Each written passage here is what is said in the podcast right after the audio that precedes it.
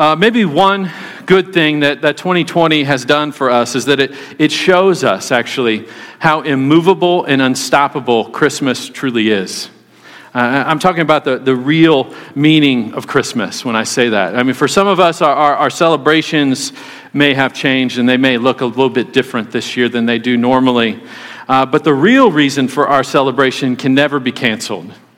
The real thing that we celebrate, that we should be celebrating at Christmas, can never be stopped. It's immovable, unstoppable, unshakable, the hope, this hope that we celebrate.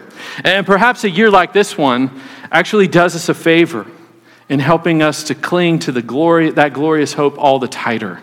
Uh, what am I talking about? I'm talking about the glorious hope of God with us, Emmanuel. One name and its meaning that we find in our text today uh, for this Christmas Eve, Matthew 1 18 through 25. If you want to turn there, if you have a Bible with you, you can turn there and, and just stand with me, if you will, real quick for the reading of God's Word. Matthew 1 18 through 25. Now, the birth of Jesus took place in this way. When his mother Mary had been betrothed to Joseph, before they came together, she was found to be with child from the Holy Spirit. And her husband Joseph, being a just man and unwilling to put her to shame, resolved to divorce her quietly. But as he considered these things, behold, an angel of the Lord appeared to him in a dream, saying, Joseph, son of David, uh, do not fear to take Mary as your wife, for that which is conceived in her is from the Holy Spirit. She will bear a son, and you shall call his name Jesus, for he will save his people from their sins. All this took place to fulfill what the Lord had spoken by the prophet. Behold, the virgin shall conceive and bear a son, and they shall call his name Emmanuel, which means God with us. When Joseph woke from sleep, he did as the angel of the Lord commanded him. He took his wife, but knew her not until she had given birth to a son, and he called his name Jesus. This is the word of the Lord. Let's pray. Let's pray. Heavenly Father, we are so grateful for this time to gather, um, both in this room and in homes all over the place tonight, and, and just to, to fix our, our eyes and our hearts on you, Lord Jesus, at the great lengths that you have gone to to be God with us.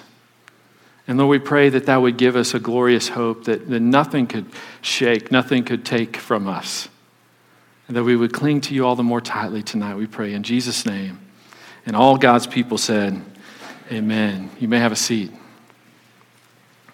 Right, this is a, a familiar passage for this time of year, uh, but these words are, are more than familiar. They are powerful words. They, they, they are life giving, life changing words. And there is one word in particular that stands out from all the rest, and it's, it's the word, or rather the name, Emmanuel right? It's, it's a word that sums up the glorious hope of Christmas, right? A, a hope that can't be canceled, can't be taken from us, uh, can't be taken from the Christian. It's immovable, unstoppable.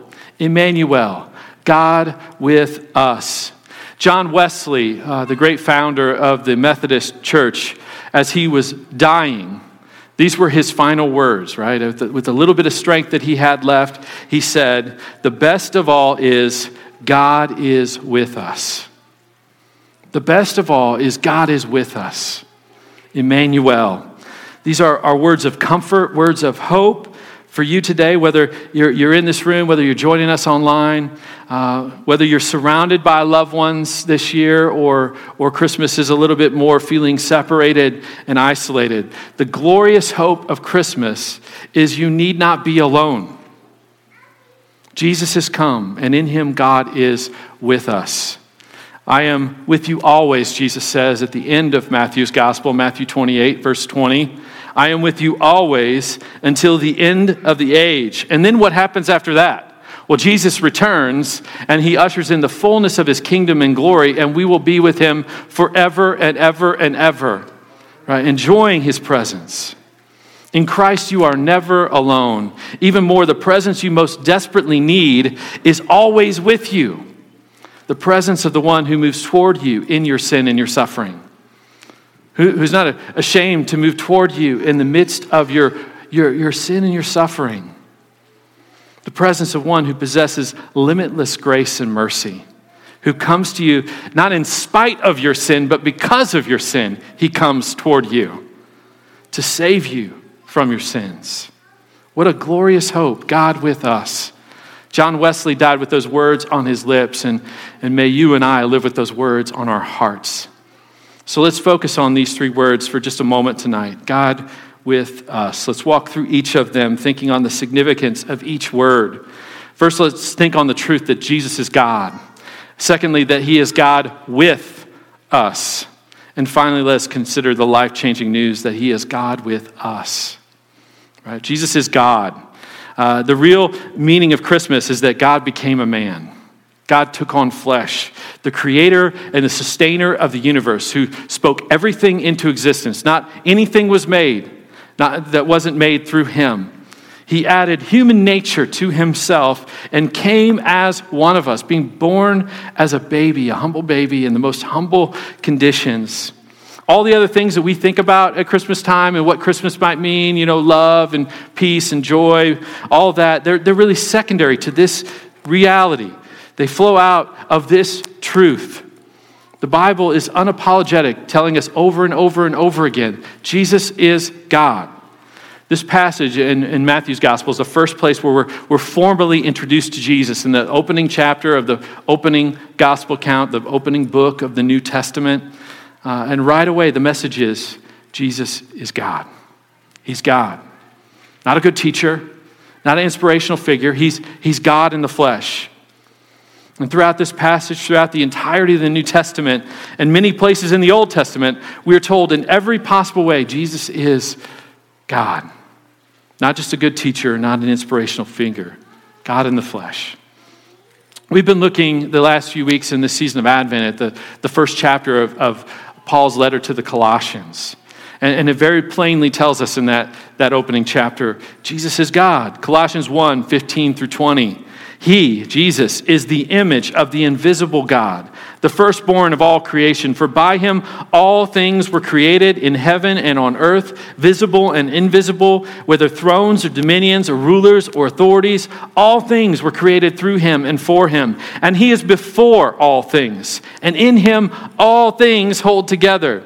And he is the head of the body, the church. He is the beginning, the firstborn from the dead, that in everything he might be preeminent. For in him all the fullness of God was pleased to dwell, and through him to reconcile to himself all things, whether on earth or in heaven, making peace by the blood of his cross. Paul isn't leaving it up for us to wonder, well, who is this Jesus? Uh, who is he? What's he about, right? He, he's the creator and sustainer of the universe. He is before all things. In Christ, all the fullness of God is pleased to dwell. He is God.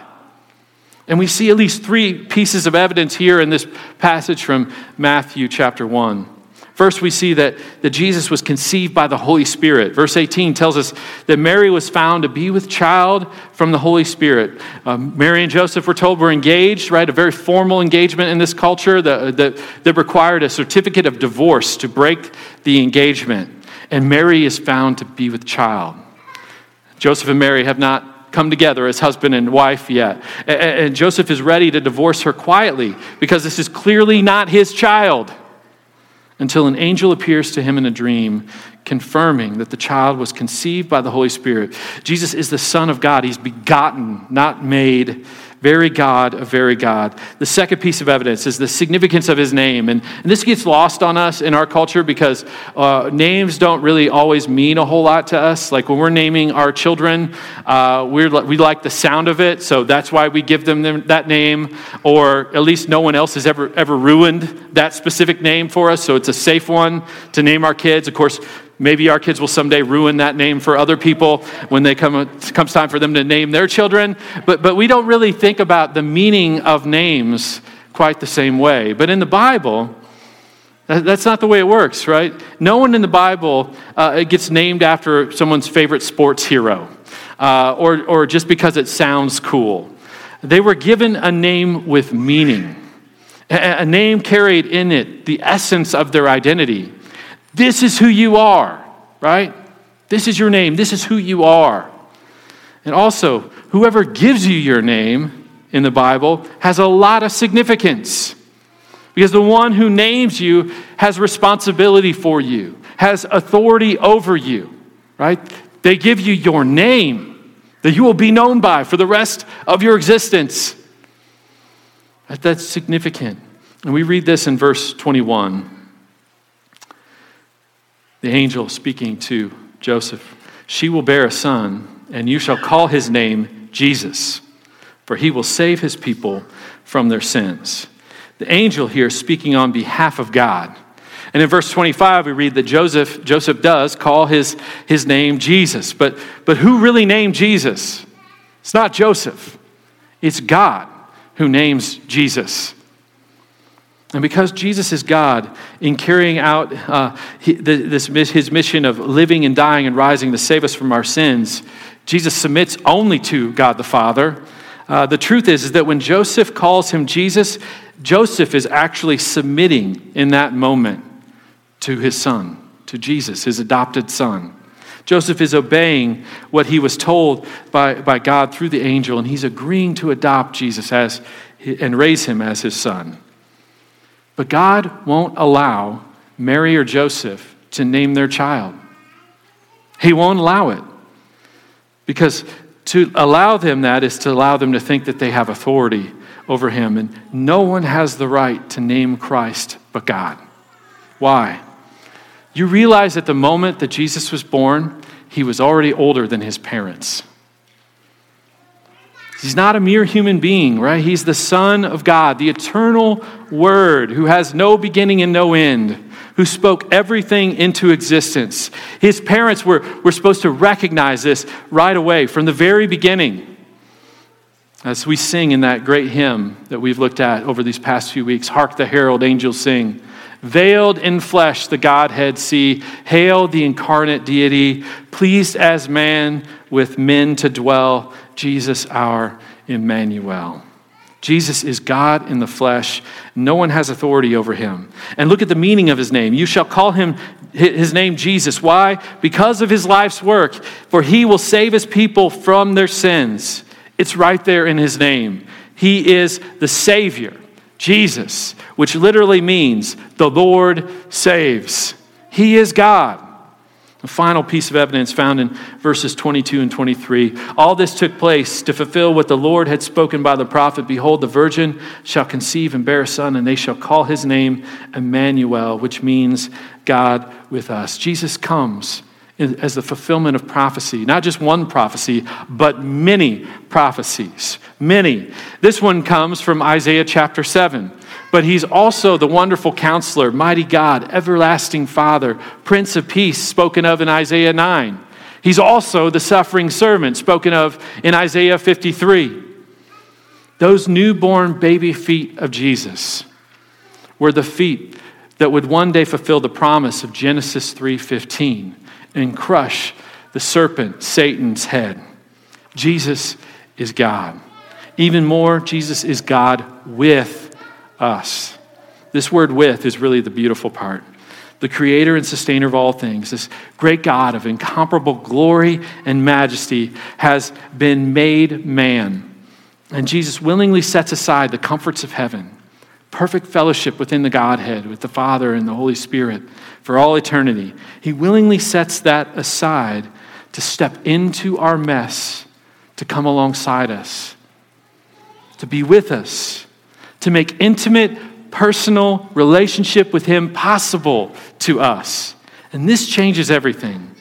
In our celebrity crazed culture, right, uh, and with the advent of social media, for better or for worse, or you can know all about your favorite musician, your favorite actor, your favorite athlete, right? You can follow them on their social media, right? You can see the photos that they want to post of like what they're eating, what they're doing. It's always perfect and lovely in their life, right? Nothing ever goes wrong in anybody's life on social media. It's all the good stuff.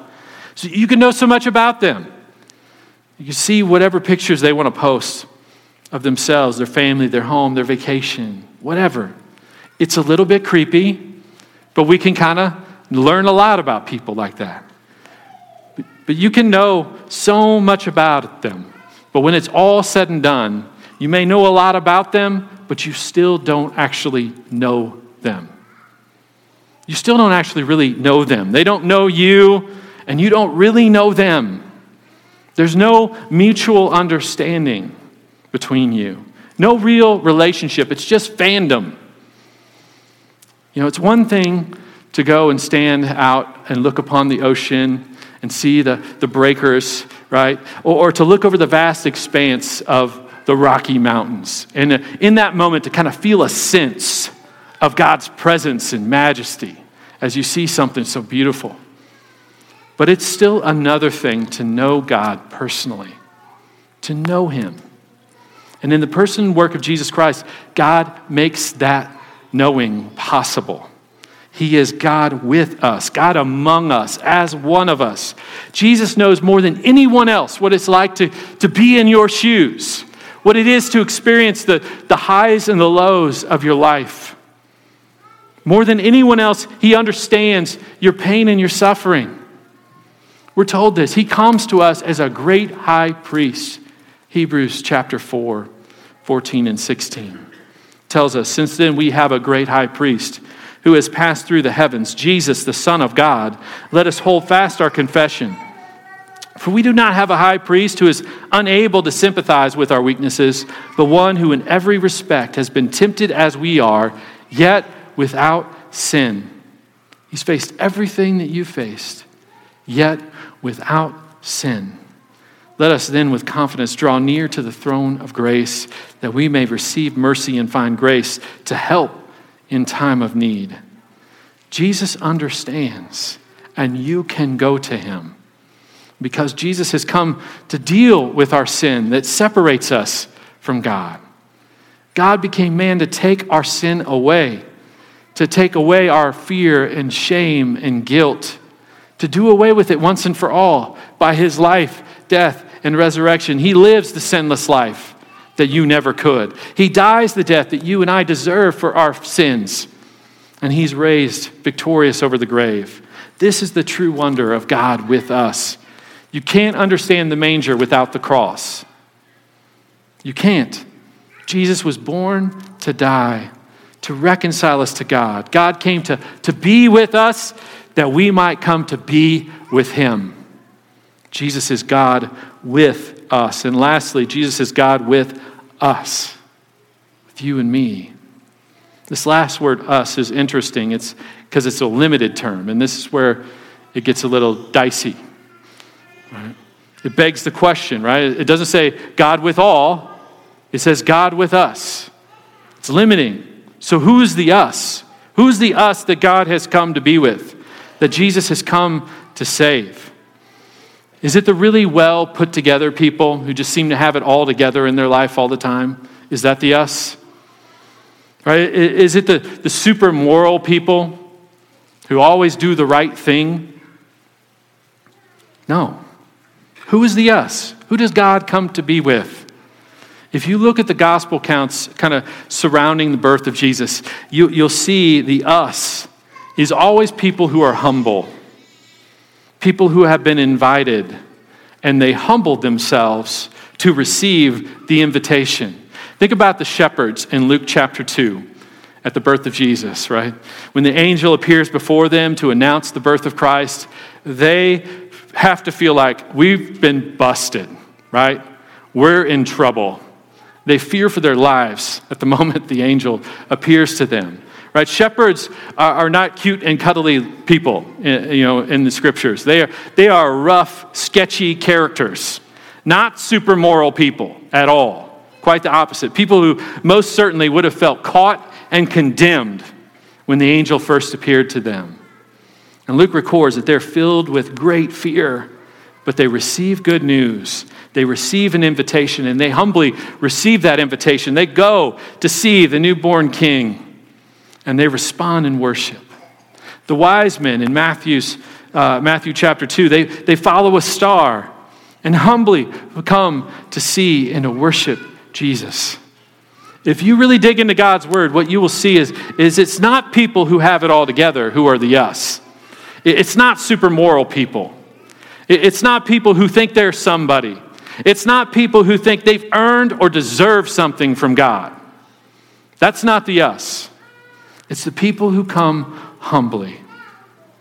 The people who come knowing that, that by their own merits they have nothing, nothing to give, no reason to come, nothing to bring.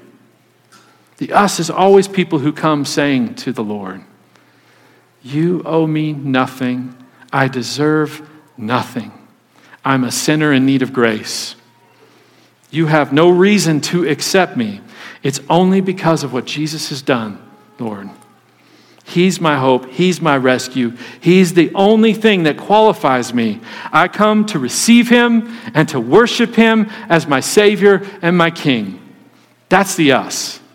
People who respond like that. Those who come to Jesus with their hands empty, knowing that He is God with us.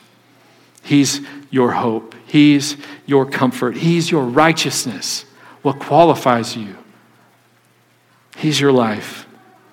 The us are those that realize that all you really need is to feel your need of Him, to see that you need a Savior, and there He is, arms open wide, ready to receive you and welcome you. He is God with us, and that's all that it takes to be with Him. See your need and respond. Jesus is God with us, God who humbled himself, who took on flesh to, to live in our place the sinless life we fail to live. The, the God who took on flesh that he might die the death that we deserve to save us from our sins, who was raised, resurrected in the flesh, who did all of this that we might be with him. Emmanuel, God with us, the glorious hope of Christmas. It's unstoppable.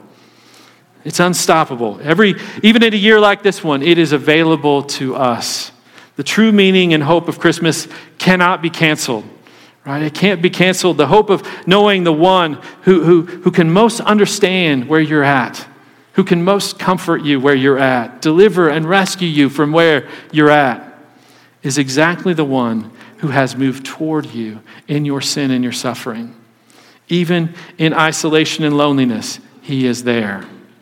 Nothing can stop him from moving toward you. Consider all that he's done to be with you and ask yourself this question Am I with him? Am I with him? Have you humbled yourself to receive his invitation? To respond? Friends, I would urge you tonight that you look on your life and you acknowledge that you have a great need for rescue. But I, I also urge you to look upon Jesus and see that he has a greater provision for that need. See his heart for you and all that he has endured and gone through to be with you, that you might also be with him. And go to him this night and find in Jesus a glorious hope and a deeper joy that can never be taken from you. Let's pray. Heavenly Father, uh, we, we thank you for the gift of sending your Son to, to be God with us. Jesus, thank you for coming and identifying with us. Thank you for pursuing us at our very worst and doing everything required to save us from our sins. By your Spirit, we pray that you would humble us to, to receive your invitation to be with you, to know and to be known by you, to know your love and your comfort and your peace. May we live with the glorious hope of God with us on our hearts. And may you use us to share that hope with others for your glory and our joy. We pray in Jesus' name. Amen.